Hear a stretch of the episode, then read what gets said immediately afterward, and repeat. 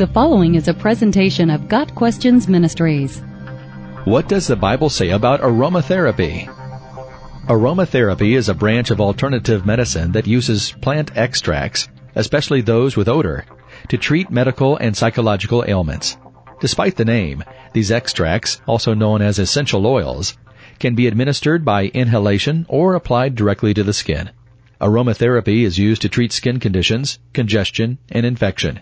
Essential oils, like lavender, are also used to aid relaxation.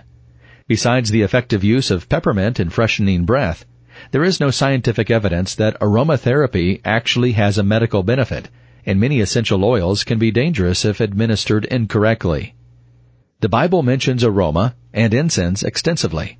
In Exodus 30 verses 22 through 33, God instructs the Israelites to make anointing oil with myrrh, fragrant cane, cinnamon, and cassia, similar to cinnamon, in a medium of olive oil.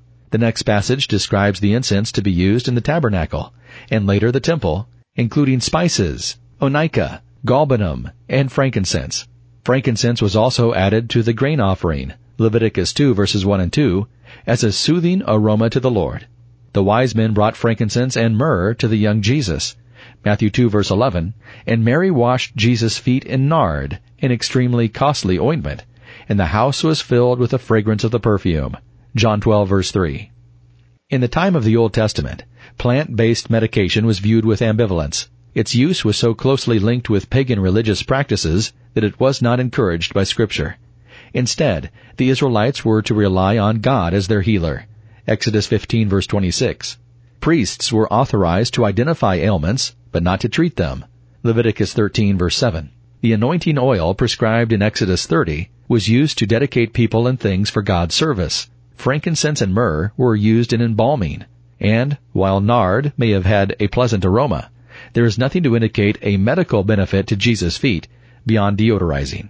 Using plant-based extracts for topical and respiratory medication is not intrinsically new age, although, like any alternative medicine, it can be combined with unbiblical practices.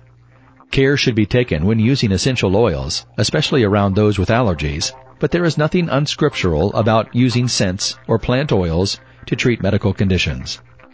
Got Questions Ministry seeks to glorify the Lord Jesus Christ by providing biblical answers to today's questions. Online at GotQuestions.org.